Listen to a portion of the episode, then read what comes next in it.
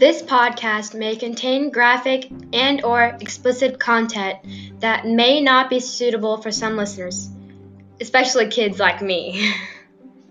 Listener discretion is advised.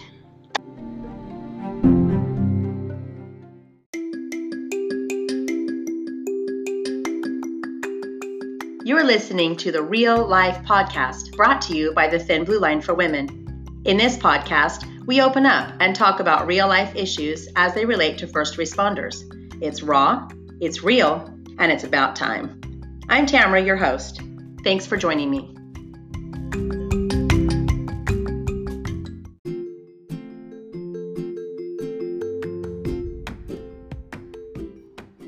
Are you looking for Thin Blue Line gear?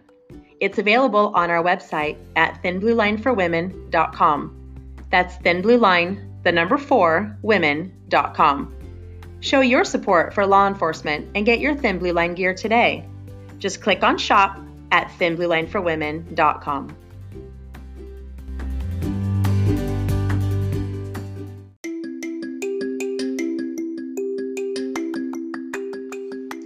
Don't forget, you can listen to the Real Life Podcast on Spotify, Apple Podcasts, Google Podcasts, Radio Public, Breaker, Overcast, Pocket Casts, and on YouTube. Thank you for joining us.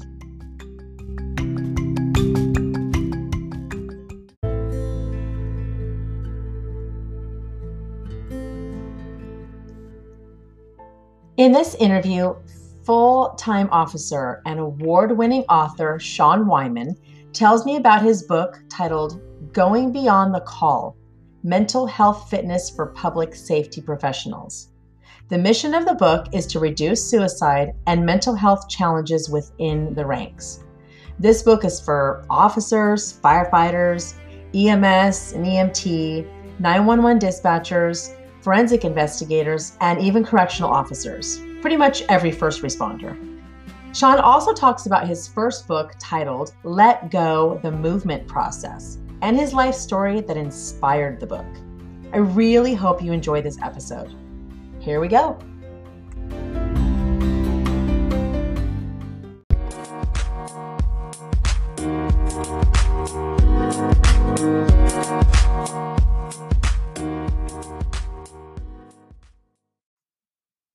Hi, Sean. Thank you for joining me today. Hey, thank you so much for having me. I greatly appreciate it. You're welcome. So, before we dive into your book, tell the listeners a little bit about you. Who are you? Wow. So, I am a police officer of 20 years. Uh, I've been blessed to do pretty much everything I ever wanted to do in my childhood dreams as a police officer, from uh, operational and administrative. Um, I've been on canine. I was a TAC operator on our entry team for a while. I've been in vice narcotics. Uh, I've worked worked patrol. Um, I mean, like I said, pretty much anything you can think of, I've done it. I've been a trainer for uh, 18 years with uh, defensive tactics and firearms and high liability. I am a uh, an author of uh, two best-selling books on Amazon, and I have a beautiful wife of 15 years. I have three beautiful children. The first one being 22 years old. My second one being 12 years old, and my third one just turned eight years old. wow. Yeah. There's a story in that too. I'm just thinking, wow, 22 and then 12. Wow. Yeah. Okay. So, an officer of 20 years so far. Wow. Uh-huh. That's a long time. I retired at my 20 year mark. So, you're going to keep going?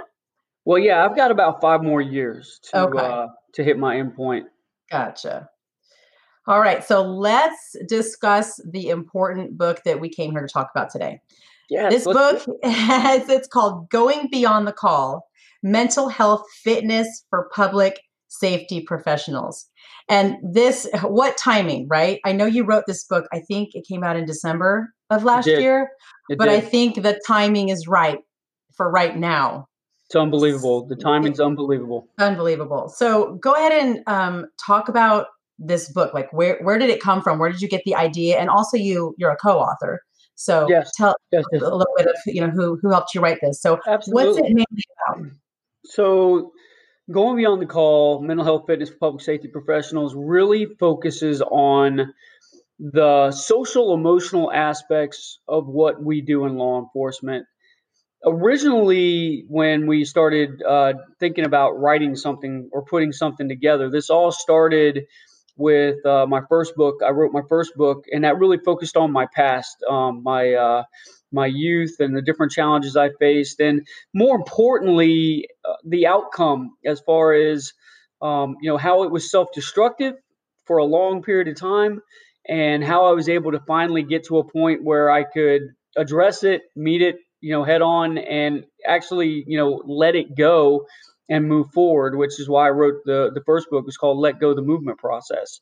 So when I wrote the first book, that was kind of a self-help book, and I really wanted people to to recognize that no matter where you are, no matter where you come from, no matter what your background is, you can let go and you can move forward. So that led to speaking engagements and, and all kinds of cool opportunities. And a lot of those were taking me into the social work foster care network and, and meeting with those people and talking to them. And remember, I'm, I'm still doing the job, you know, mm-hmm. I'm, I'm still working. And, and as I was going through, I started meeting some really incredible people. I, one of them was a woman named Tonir Kane, who really gave me a, a huge visual of of you know how important my profession was, and more importantly, not to give up on anyone, no matter who you interact with, no matter how bad a shape they seem like they're in. Her philosophy and, and her her quote is where there's breath, there's hope.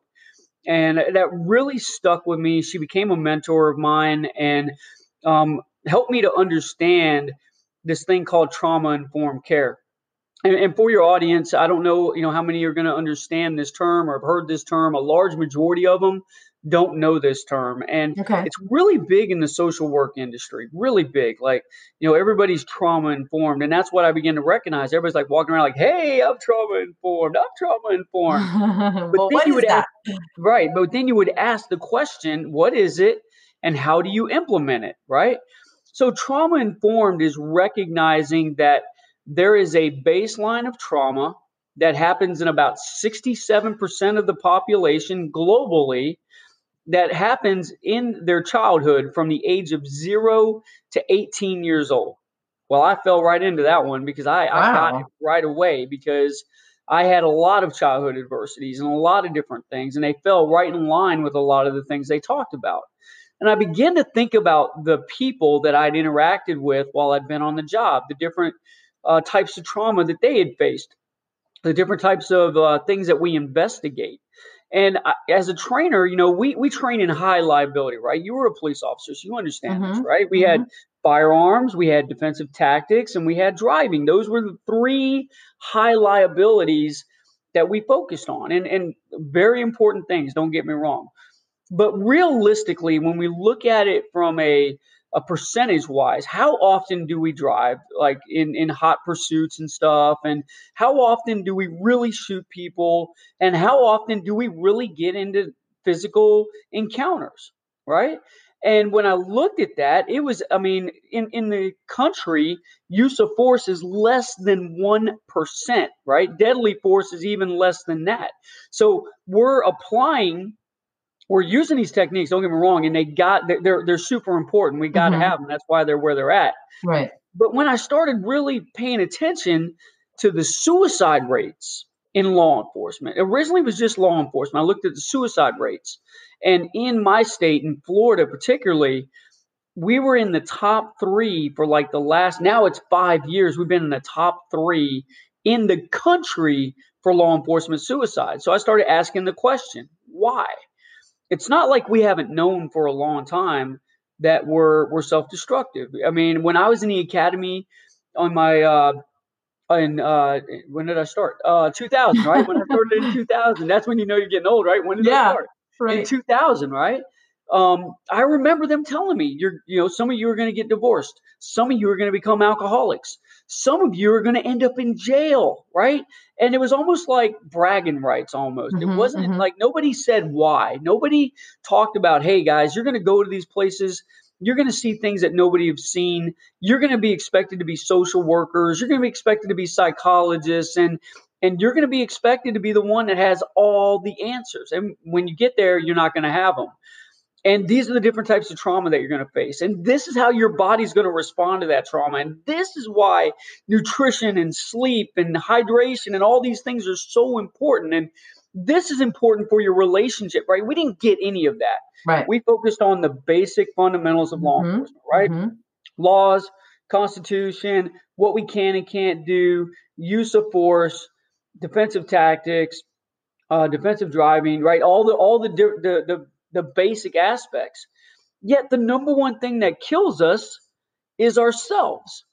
And when I realized that, it just hit me really hard. And I and I almost it was like I started reflecting back and looking at all the people I had triggered in my relationships with people I'd interact with while I was on the job and people that had triggered me and caused me to say things and do things that if I would have recognized it sooner, I could have I could have had better control over those things. I Mhm. could have stayed rational in emotional state, right? Mhm. So right. as I as I as I saw all this, I connected with my good friend Dee. Her name's Deirdre von Crosskopf, but we call her Dee because that's a lot easier to say. Uh-huh. And she's she's my um she's my right hand man. She um she has her story that that focuses on her aspect of it. She's from Canada.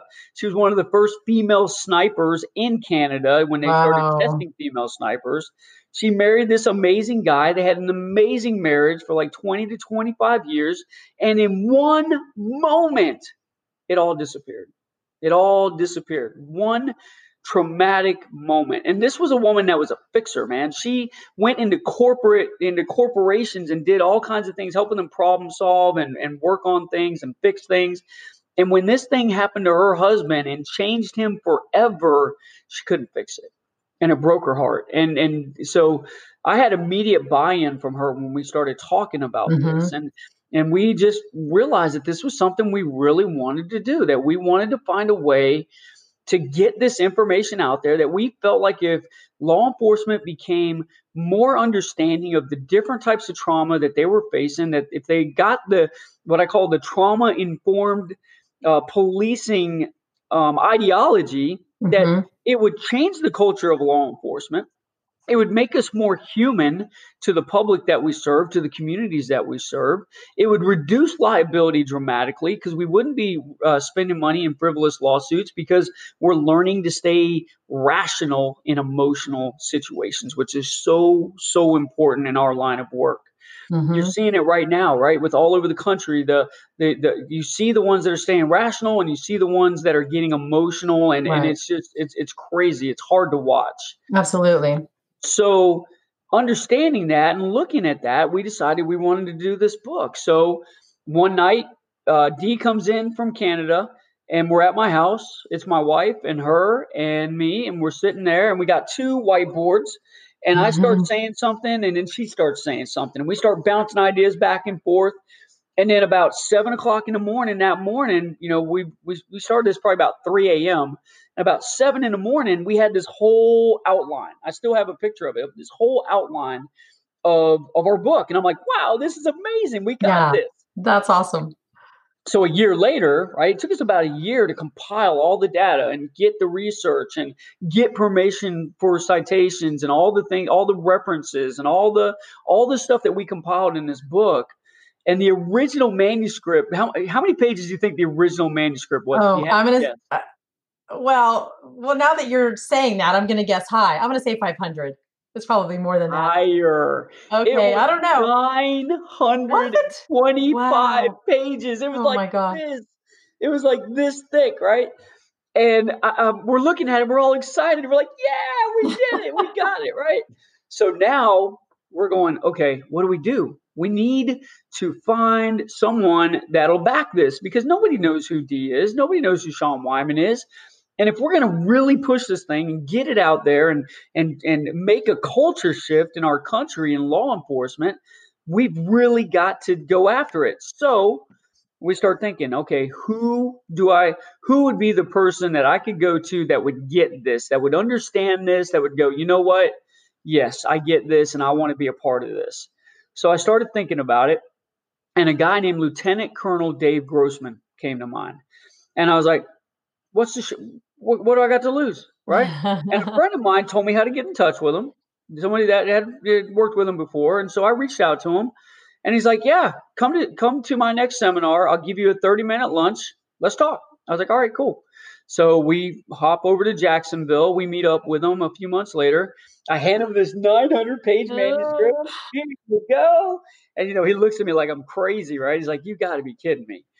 And I was like, look, all I'm asking is that you just take a look at it and, and, and just give me your insight. I said, I believe when you take a look at this, based on some of the things that you've written about and that you've discussed and you've taught, that this will be connected. So he did. He looked at it. It took a few months. He got back to us. He said, This is one of the most important works of our lifetime. You absolutely have to do this. Wrote the foreword for it, you know, gave it his uh, his seal of, of approval, if you will, and we were off to the races at that point. But as we started doing more research, we recognized it wasn't just police officers that were depressed and committing suicide. Mm-hmm. Firefighters, mm-hmm. EMS, corrections, dispatch, all of them. And I was mm-hmm. like, holy cow, we are such a self destructive industry. Right. So that's when we decided to create it for all public safety professionals and not just uh, law enforcement or first responders. Now, for you to have Lieutenant Grossman back you, I'm amazed right now. Because if, if if you're a cop listening to this podcast right now and you don't know who Lieutenant Grossman is, you exactly. need you, you something's wrong. you need to Google him and read about him. So yes, what, he's got a brand new he's got a brand new book that just came out on spiritual combat. Spiritual combat, got it. Mm-hmm. So what's the mission of your book? So the mission of our book is simply this: to help public safety learn the social emotional aspects of what we do. To understand the trauma, to understand what the science behind it is, what it does to us over the long term, to help us to recognize that there are events that we're going to have to go to and we have no control over that. Mm-hmm. And then during those events, there's going to be experiences and we're not going to have any control over that. Mm-hmm. But the effects, the short term and the long term effects, if we have the right training, if we have the right understanding, we can, can we can work on that. We can address that. We can recognize when we're starting to go down that dark rabbit hole and go, wait a minute, I remember learning about this. I need to call somebody. I need to get on the phone. I need to go talk to my peer support. I need to, you know, find a resource. They gave me a ton of resources. Let me see what's available. Let me get a hold of somebody. And that's really what it's all about is giving us a look, when you go in the military, right? You learn how to avoid the ambush and how to fight the ambush before you ever get ambushed. Mm-hmm. You do it on a whiteboard and then you go out in the field and you do what's called dry runs where you're just practicing, practicing, practicing.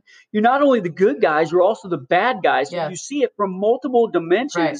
How the attack's going to come, where the mm-hmm. attack's going to come from, how you're going to fight it off, where you're going to go, where you're going to retreat to, objective rally points, the whole nine yards, right? And we train and train and train and train and train. So when the ambush comes, we're ready we're fired up, right? Because we know we're ready. Because preparation leads to preservation, right? Procrastination leads to devastation. So what happens with us? We don't train.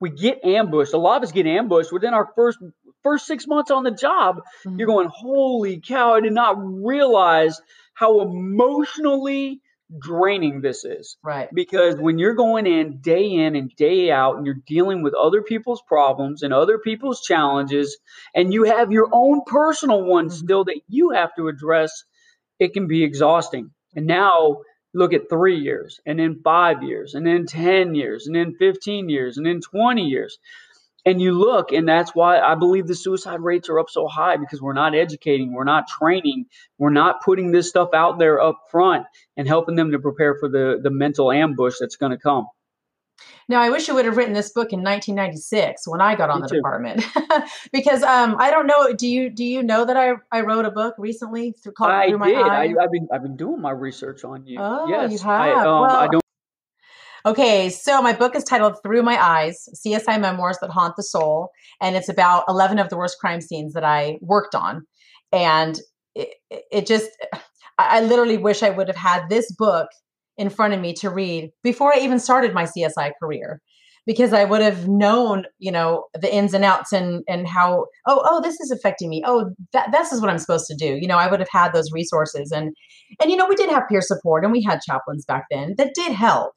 but I I think that anything above and beyond that, you know, that you can read, get in, get your mind into, get your mind wrapped around, can help anybody.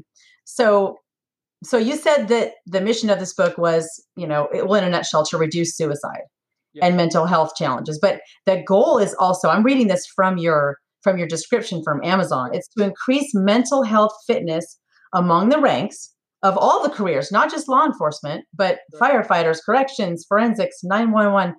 Um, so that so that their wellness and stress management on the job performance and their home lives are all improved significantly. So we've got to improve everything your your wellness, your stress management on the job and at home. Yep. Right? Yeah, because, absolutely. And, and we got to do it with the families too, because the families mm-hmm.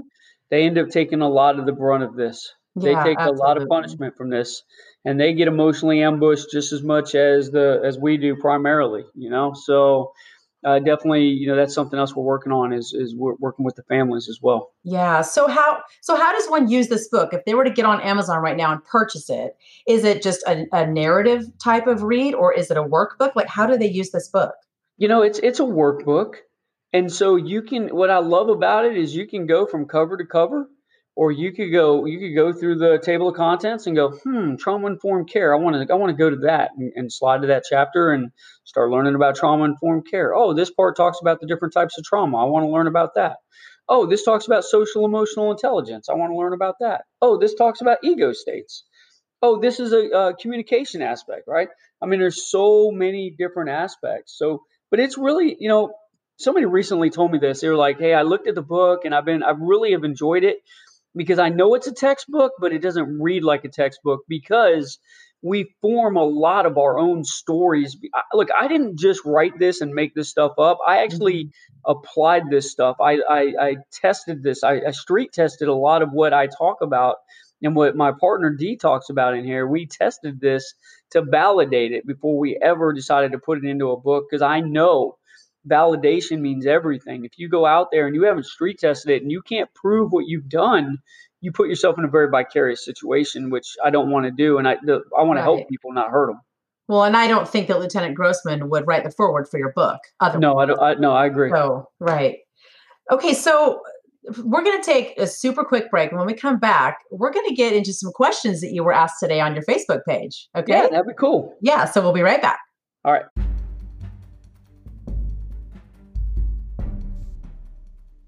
Are you interested in CSI or forensics? The Forensic Science Academy program has been recognized as the premier training program completely dedicated to students who are launching their forensic career. The Academy offers specialized hands on training modules in basic and advanced crime scene investigation, forensic photography, fingerprint identification and classification, crime scene management, and coroner investigations. Instruction is offered in the form of weekend workshops, online courses, webinars, and seminars. Training at the Academy of Forensic Science will give students the competitive edge employers and agencies are looking for when hiring. Past graduates are now working as crime scene investigators, private investigators, forensic pathologists, coroner investigators, forensic nurses, forensic accountants, and even criminalists. The courses are taught by forensic professionals who are experts in the field and hold membership in the International Association for Identification and other professional forensic organizations. For more information, visit forensicscienceacademy.org. Again, that's forensicscienceacademy.org. All right, we're back from break, and Sean, go ahead and read some questions that you were given today on your Facebook page. Sure. About so, your book. Since I knew that we were going to do this podcast, I put something out on my Facebook page and said, "Hey, anybody have any questions they'd like asked on the podcast?" So, um, one of the questions was, "Are officers suffering from PTSD?" And the answer is yes. There are people in, in our profession that are suffering from PTSD. A large majority of them have not been diagnosed there are some that are walking around saying they have PTSD and they haven't been diagnosed. And there's a lot that don't even understand what PTSD really is and how PTSD comes to be. So, again, something else we discuss in the book, all the way from the generic post traumatic stress injury, all the way to chronic post traumatic stress disorder, as well as the, the post traumatic stress disorder growth that you can have, where mm-hmm. you can actually come through it and out the other side. A lot of people don't realize that. They think right. that you know once you get PTSD, it's like you you you're, you're stuck with it, and, and right, some right. people are but there are some people that you know with the right resources they can work through it and, and they can have amazing results as well. So um, from a law enforcement perspective absolutely. There's no way it'd be impossible to say that we don't get ptsd matter of fact there's legislation that's now going up all across the country that's recognizing the fact that we have ptsd or the onsets of ptsd and now says that we can get workman's comp for that. And and and so there's different legislation and thing that's coming out to uh, to support us in recognition of that. Now, what I would say is that a lot of us assume we have PTSD because we go through something and we don't even we don't give ourselves time to heal. And a lot of people don't understand the actual uh, terms, I guess you say, of PTSD, like what that really is. Mm-hmm. Um, so they they don't recognize that you know it's usually not just this one time event. It can be, mm-hmm. but a lot of times it's a uh, progression. Going over and over and and and, and doing things right. and seeing things and that we are um, very uh, uh, what's the word um, attracted to it because mm-hmm. we unfortunately we go to calls that are highly traumatic. We normally don't address our own personal emotional state after the fact. We we compartmentalize it and put it away, and we end up not not addressing it until down way down the road when all of a sudden something triggers us or someone triggers us, and then all of a sudden now we're in this bad place and we're trying to figure out how we got there, and now we're trying to fight our way back out of the ambush, like I talked about earlier. Mm-hmm. And a lot of people well, even me back in 1996, uh, when I joined the department, I thought PTSD only related to the military. Now, I was in the military as well. Well, I'm dating myself. Way back in 1988, I joined the military, and they talked about PTSD a lot. You know, um, I was stationed in the Philippines during the Saudi Arabia War, and I mean, it was it was a, a war over there in the Philippines where I was. Two oh. attempts all the time, and I was only 19, and it, it was very scary, a very scary time. But uh, what I'm what I'm trying to say is that a lot of people, even today, right now, and those listening to the podcast, still think or they, they have this misunderstanding that PTSD is only for the military. That's right. And and, it, and right. it's not so. It is no. you know law enforcement, firefighters, like you said, yeah. correctional officers, just, domestic violence, domestic violence yeah, victims get PTSD. Just, I mean, yeah, yeah, I mean, it's just post trauma. It's it's just, it's a traumatic incident that you've gone through. That's and right. You, and that you haven't worked yourself through. That's right. Okay, so that was a good good answer. I hope I hope that that person got the answer that they that they were looking for. I hope so too. And I got one yeah. more. It said, okay. Um, and this is really good because this really focuses on the the heat of what's going on in our country right now with uh, Atlanta and Minneapolis and all the, oh. all the crazy stuff going on. Right. So um, this this question was, I'd love to know if there are any protections from reprisal reprisal for individuals who speak out and against things like excessive force and abuse of authority. And and they're again, talking about the officer. I think, any... I think I think if I read this right, um, it's saying like from reprisal for individuals who speak out and against things like excessive force. So I don't know. Okay. Uh, we'll, we'll say anybody, right? Whether it's another officer that calls them out or a civilian or mm-hmm. you know, whatever the case may be. I would say internally, man, we, we have so many stops in place, right?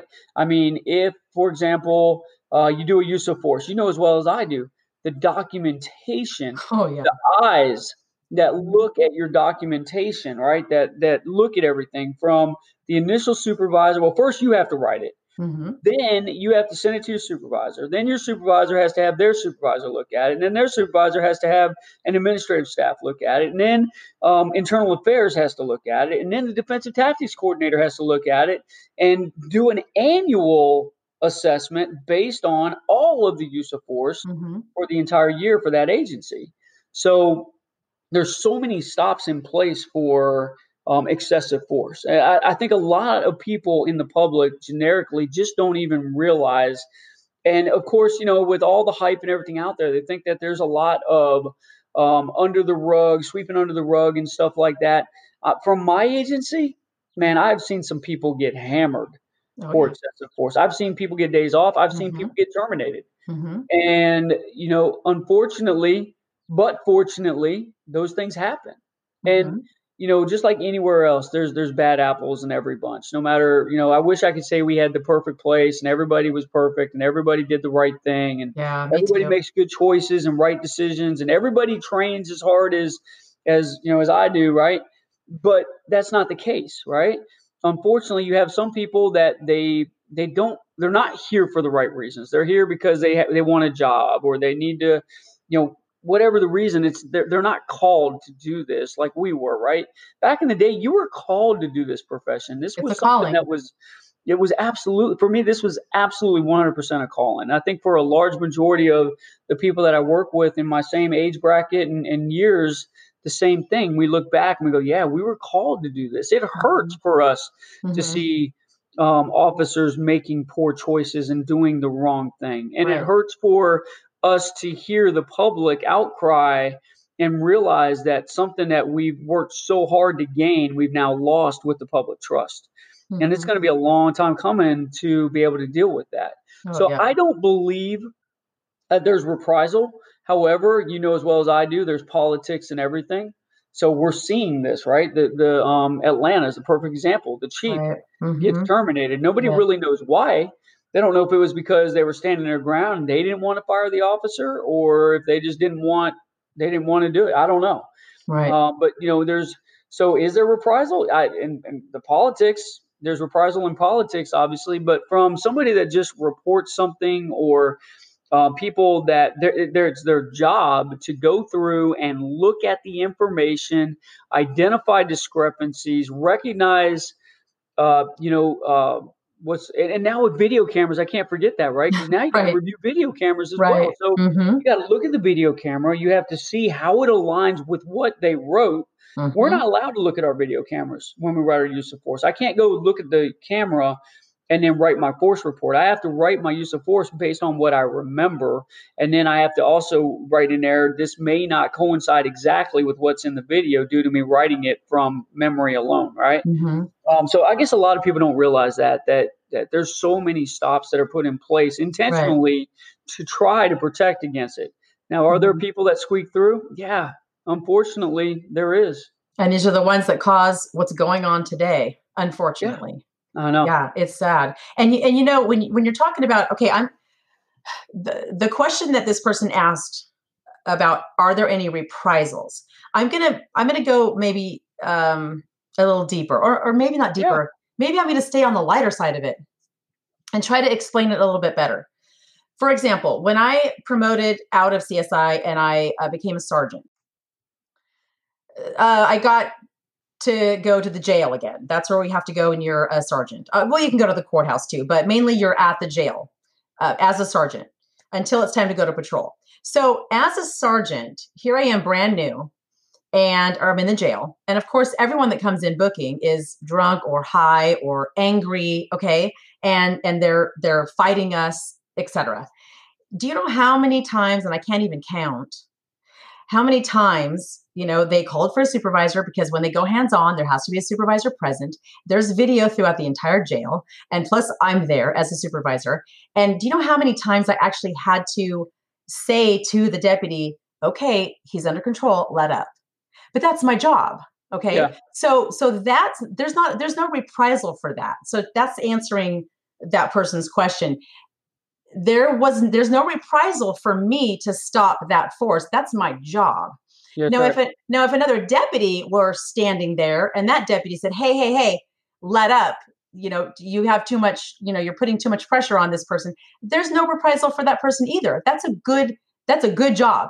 You yeah. did you did well. You did you might get yelled at by that deputy a little later in the chow hall you know hey you know don't go calling me out you know don't you know things like that. But who cares? It's it, it's better to keep your job than to get fired because of an excessive use of force. Sure.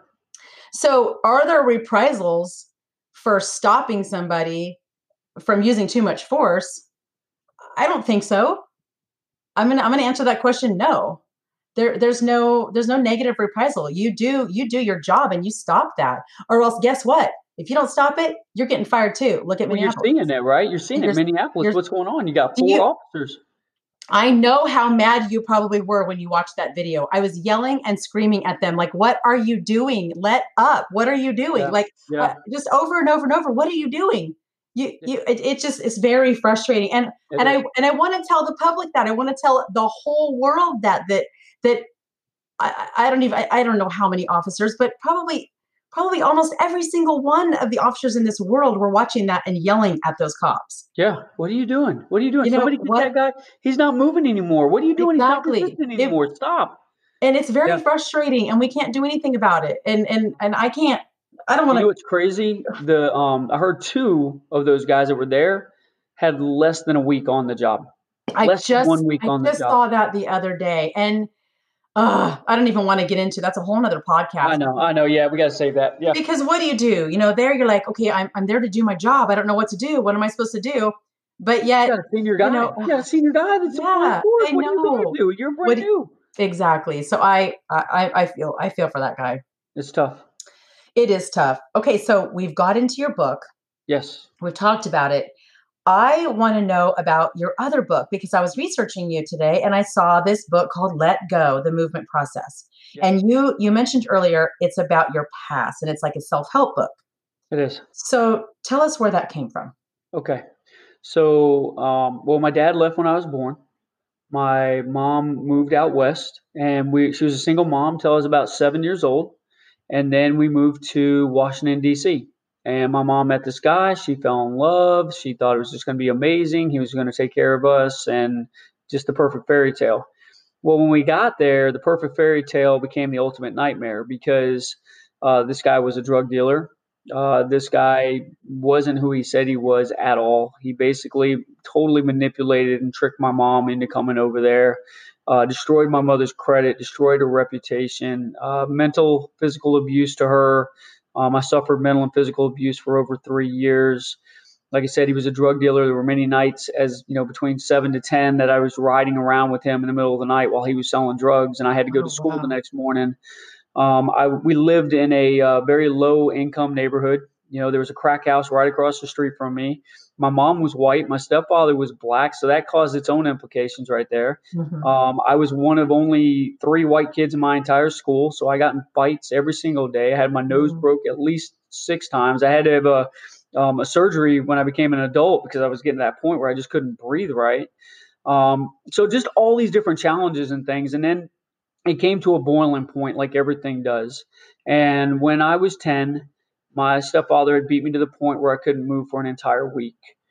And when that happened, I got so angry, I became very homicidal. And my stepfather used to carry a gun in his back left pocket. He threatened to kill cops with it. He threatened to kill other drug dealers with it.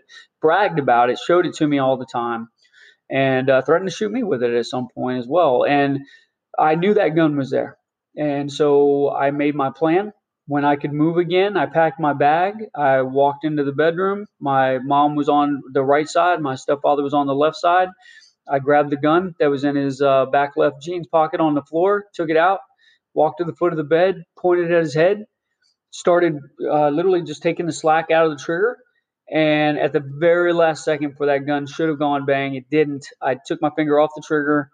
I put it in between my mom and my stepfather on the bed, and I grabbed my bag and I ran away from home. For that was my third time running away from home.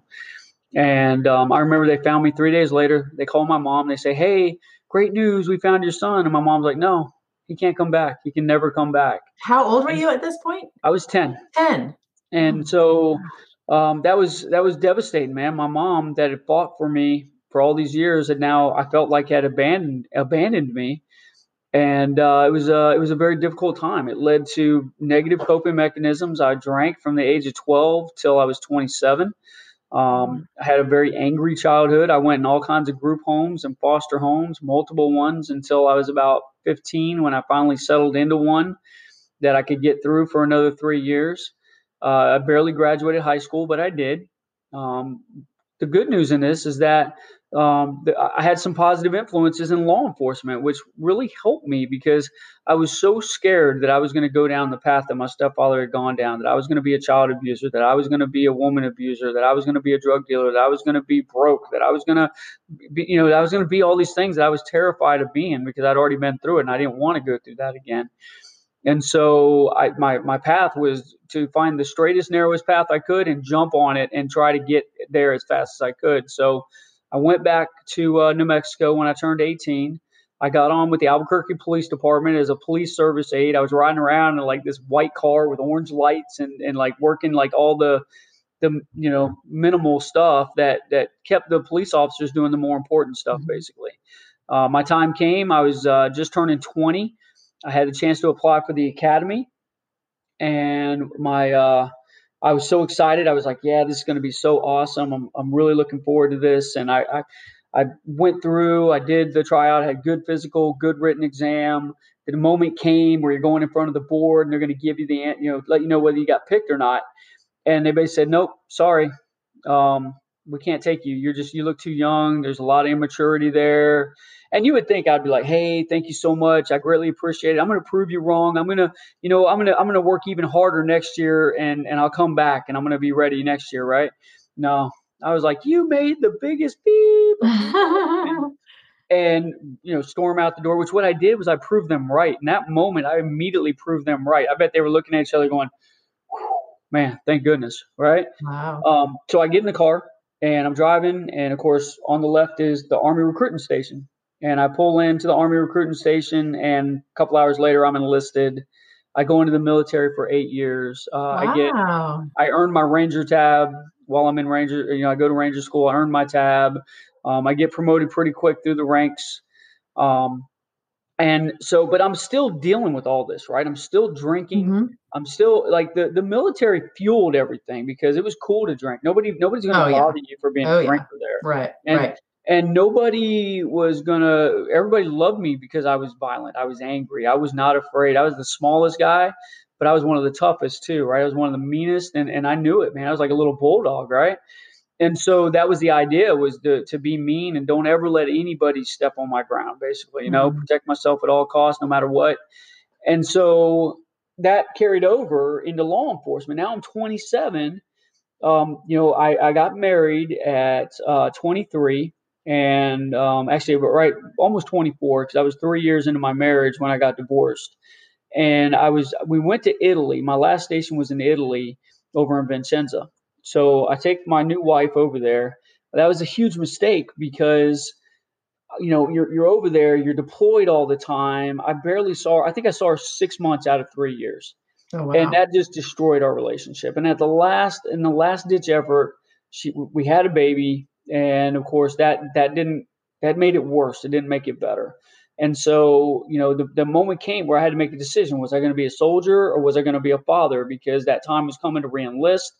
They wanted to send me to Fort Lewis, Washington, the Ranger Bat, which any other time I would have been all over that, man. I would have been so excited. But in that moment, I was like, I can't go. I can't go. And all I could think about was my dad left me. I'm not going to leave my son. Aww. I'm not going to be my dad. I'm not going to be my dad. So I got out. I applied with um, Tallahassee Police Department, and, um, and I started the job. Now, when I started the job, I'm 27 years old. I hate my mother. I never dealt with the fact that I tried to, um, you know, to kill my stepfather. I haven't dealt with my my alcoholism. I haven't dealt with my anger issues. Um, I'm $150,000 in debt from a recent divorce, and I'm a brand new father right? So I have all of these major stressors that you know the, the big things that you look for in not to hiring somebody, but you know, right. the grace of God, I got through it and I got in. Mm-hmm. But now I'm the one that's showing up at your front door when you need the best and you're at your worst. I was what was showing up. And that's what I realized was wow. Later down the road, when I when I wrote "Going Beyond the Call," was man, we got to get this out there because I know there's more people like me out there that need this type of information. So let go the movement process focused on um, just that dealing with my past because I was angry. I was an alcoholic. I realized that if I kept going down this path, I was going to lose the one thing I wanted more in life itself was to be a cop. And I didn't want to lose that. And so the passion to want to be a good cop was more overwhelmed was what's the word I want to use was was more overpowering than drinking and being angry and I wanted to do something about it. So mm-hmm. through my wife that I've been married to now for 15 years, she led me back to God. She led me back to church through a retreat that I went to um, to help me to get mentally and spiritually ready for us when we got married. Um, that's where I, I, you know, I basically understood that I had to go back. I had to deal with my past. I had to forgive my mom. I had to forgive my stepfather. I had to forgive myself. So that's kind of where it started was just the, the act of forgiveness. Right, right. But when I did that, the next 10 years was a process that I went through, and I call it the movement process because it focused on mindset, opportunity, vision, empowerment, which you have to be able to move, right? In order to be able to uh, to to do anything, right? To, you got to be able to move. You can't mm-hmm. you can't create mm-hmm. movement if you can't move. So mindset, opportunity, vision, and empowerment were the the four key factors. And then once I got that, then it was about educating myself and getting a better understanding of who I was and what I wanted to be and what I was capable of becoming. Then it came to vision. You know, where you know where did I see myself in the next year, three years, five years, that kind of thing. And then you know, when when you really started looking at it, now you got to think about the, the, the navigation part of it, right? The the focus of um, where am I now? Where am I going to? How am I going to get there? What happens when I hit obstacles and that kind of thing?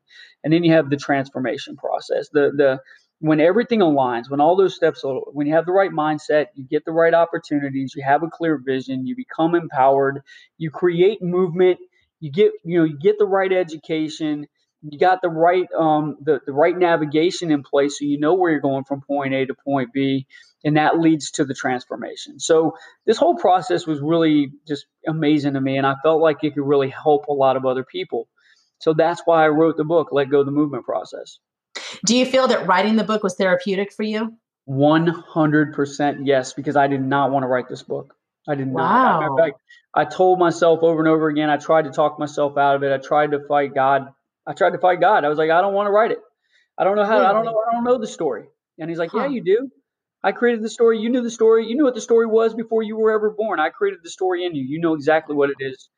And so I started. I hit a key, and then I hit another, and I hit another, and then before you knew it, I was going. And then then it got to the point where I was literally I was coming home. I was kissing my wife and my kids. I was having dinner and I was walking in the bedroom. I was locking the door, and I was working on my book from like six in the in the evening until two in the morning. I hammered my book out in like 25 days. Wow. The whole book. It's a hundred page book, but I hammered it out in 25 days. Published, well, edited, formatted, published. Uh, my wife did the cover for it and everything, and uh, we got it out in less than 30 days. That's and amazing. I just, and I was blown away. And I was more blown away that people bought it. Like I was like, holy cow, this is crazy. And I was even more blown away when people asked me to come speak.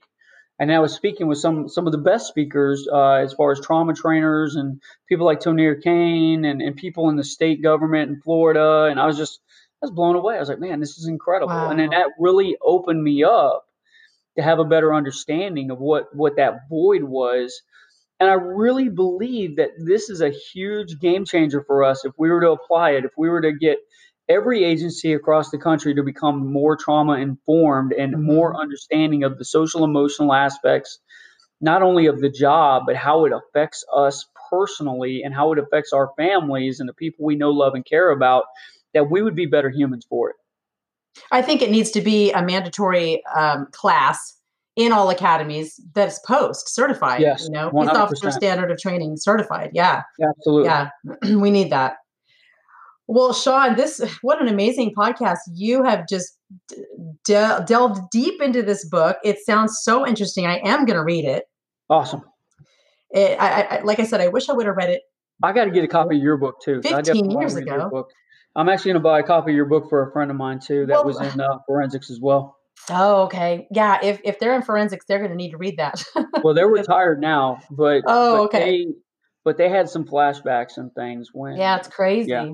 Yeah. Well, you, you kind of go into this job like like you said, you know, you're it's a calling and you want to help people, but you don't realize that every single day you come home just completely drained. You're tired. You're mentally tired. Your body's tired and then you have to deal with your own things as well so that's that's what you were talking about at the beginning of the podcast Yep. So yeah, so okay, so you're on Facebook, Twitter, Instagram, and LinkedIn, and they're all under. They're not under your name. They're under Going Beyond the Call. Yeah, you can find me either right? way. You can find me under sean Wyman or under Going okay. Beyond the Call, either one. Okay, so everyone out there, look it up. It's on Amazon as well. So how can they get this book? Is it an e-book format, paper book?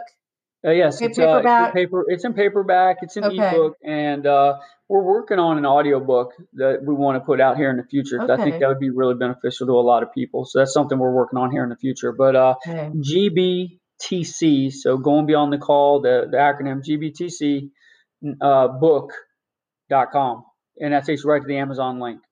Oh, perfect. I just mm-hmm. I just put it in the Google and it came right up. Okay. Yep.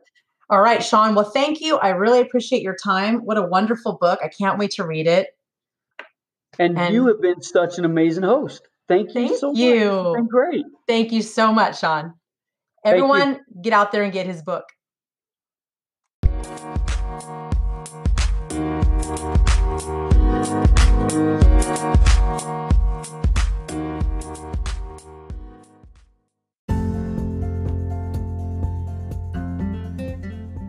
If you're enjoying the Real Life podcast, I invite you to consider supporting it monetarily. Just 99 cents a month will go a long way to secure future podcasts. Where exactly does your money go? It pays the monthly fees to use the program I use to record the guests. I want to recognize and thank the following people for supporting the Real Life podcast Ron, Ben, Paul, Anne, Katie, Susan, Cami, and Lori. So thank you for listening, and I hope you'll decide to support the Real Life Podcast. Just click on the podcast link that I post on Twitter and Facebook, then click in the box that reads Support with a dollar sign next to it. You're all amazing. I'll see you next week.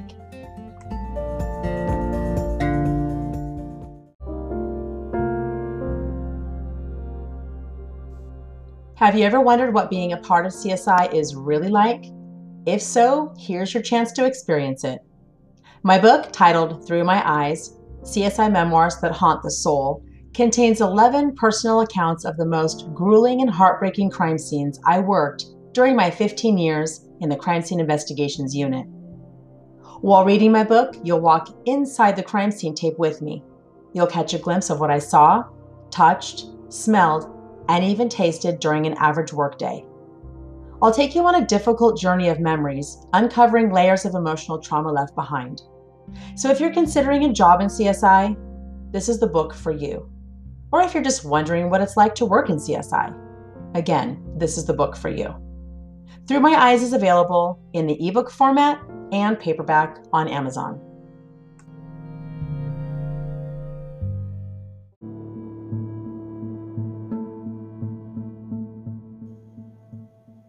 The Real Life podcast was recorded and is being made available by Anchor.fm and its affiliates solely for the informational and entertainment purposes.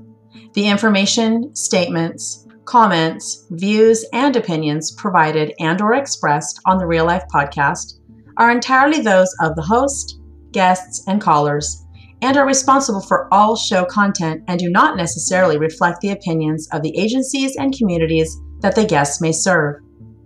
Some parts of the Real Life podcast may contain adult content intended for people who are 18 years of age or older. Please listen responsibly.